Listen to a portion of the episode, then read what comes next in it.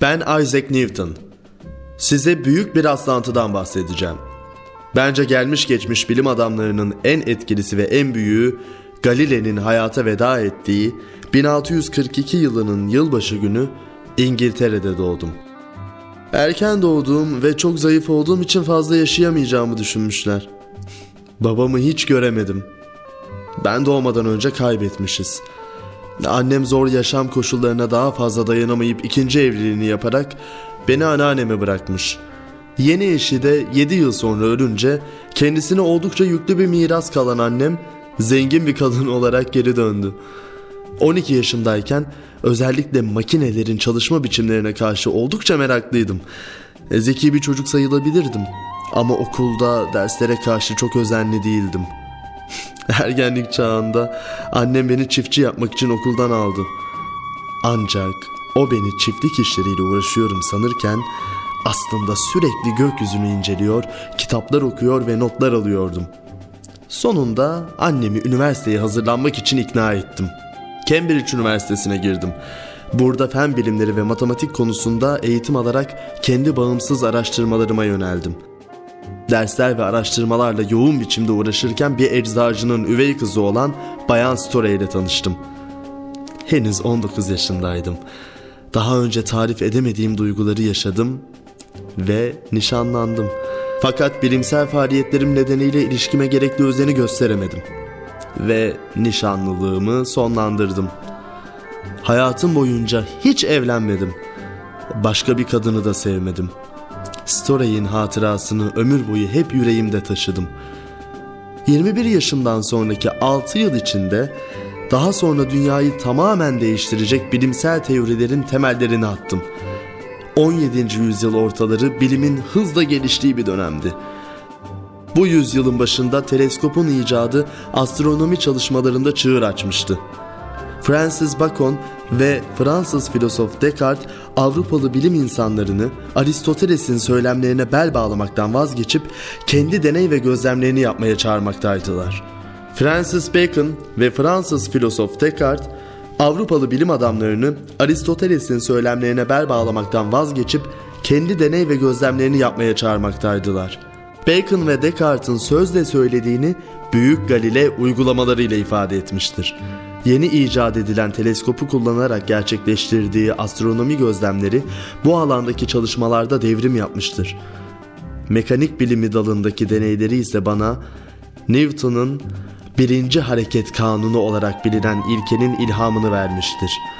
Kan dolaşımı sistemini keşfeden William Harvey ve gezegenlerin güneş çevresindeki hareketlerini formüle eden kanunları bulan Johannes Kepler gibi diğer büyük bilim adamları bilim camiasına yeni temel bilgiler sunuyorlardı. Kopernik ve Galile eski bilimin yanlış algılarından bazılarını bir kenara itip evrenin daha iyi anlaşılmasına katkıda bulunmuşlardı ama birbiriyle bağlantısız gibi görünen bu gerçekleri bilimsel tahmin yapmakta kullanacak birleşik bir teoriye dönüştürebilecek ilkeleri ortaya koyamamışlardı. Bu bilgi birikimini derleyip sistematik hale getirerek modern bilimin o zamandan bu yana izlemekte olduğu yola koyulmasını sağlayan temel kanunların ve kuralların oluşturulması temel hedefim olmuştu. Ancak bilim camiası tahmin edemeyeceğiniz kadar acımasızdır. Bazı şeyleri anlatmak ve kabul ettirmek çok zordur. Eleştirilmek ve yadırganmak en büyük korkularımdı. Bu nedenle buluşlarımı iyice sınayıp emin olduktan yıllar sonra yayınlıyordum.'' Bilim insanlarının bazılarıyla sert tartışmalara da girdim elbette. Deney ve gözlemlerimle ulaştığım sonuçları çalınabilecekleri endişesiyle yayımlamakta kimi zaman isteksiz davrandım. Tüm ülkeyi tehdit eden veba salgını nedeniyle okullar kapanınca köyüme dönerek çiftlikte çalışmalarıma devam ettim. İlk buluşum, ışığın doğası hakkındaki çığır açıcı çalışmaydı. Deneylerim sonucunda ışığın gökkuşağının tüm renklerinin bir karışımı olduğunu keşfetmiştim. Işığın yansıması ve kırılması ile ilgili kanunlardan elde edilen sonuçları da dikkatle analiz etmiştim ve bundan yararlanarak astronomi araştırmalarında kullanılacak olan ilk yansıtıcı teleskopu tasarladım ve imal ettim. Matematik en keyif aldığım alanlardan biriydi 24 yaşındayken integral hesaplamalarını bulmuştum. Modern matematik için önemli bir kazanım olan bu buluş aynı zamanda gelecekteki bilimin de ilerlemesi için çok önemli bir araçtı. Sadece integral hesabını bulmuş olmak bile insanlık ve uygarlık için büyük bir iştir sanırım. Cisimlerin hareketlerini incelemek çocukluktan beri sevdiğim bir şeydi. Mekanik bilimi de bıkmadan uğraştığım bir alandır. Cisimlerin herhangi bir kuvvet etkisi altında olmamaları halinde nasıl hareket ettiklerini tanımlayan birinci hareket kanununu Galile bulmuştu. Gerçekte elbette bütün cisimler dış kuvvetlerin etkisi altındadır ve mekanik biliminin en önemli sorunu bu koşullarda cisimlerin nasıl hareket ettiğidir. Yer çekimi kanununu keşfettiğim o ünlü hikaye tamamen doğrudur. Bu ilginç olaya yeğenim de tanık olmuştu. Hatta bazen gidip ünlü Fransız şairi Voltaire'e anlatmış. Bir gün İngiltere'deki evimin bahçesinde ağacın altında kitap okurken elma ağacının tepesindeki bir elma dalından koparak kafama küt diyerek düştü. Başımı kaldırıp baktığımda elmanın daha önce asılı bulunduğu dalın halen sallanıyor olduğunu gördüm.'' Demek ki rüzgar veya başka bir güç dala kuvvet uygulayarak elmanın daldan kopmasına sebep olmuştu. E, kopan elma destek bulamadığında havada kalamamış, yere doğru düşmüştü. İşte yer çekimi kuvvetiyle ilgili yazacağım kanunun altyapısı da buydu. Evrensel çekim kanunu sayesinde ağaçtan düşen bir elmayla güneş etrafında belli yörüngelerde hareket eden gezegenlerin çekiminin aynı kütlesel çekim kanunundan kaynaklandığını ispatladım.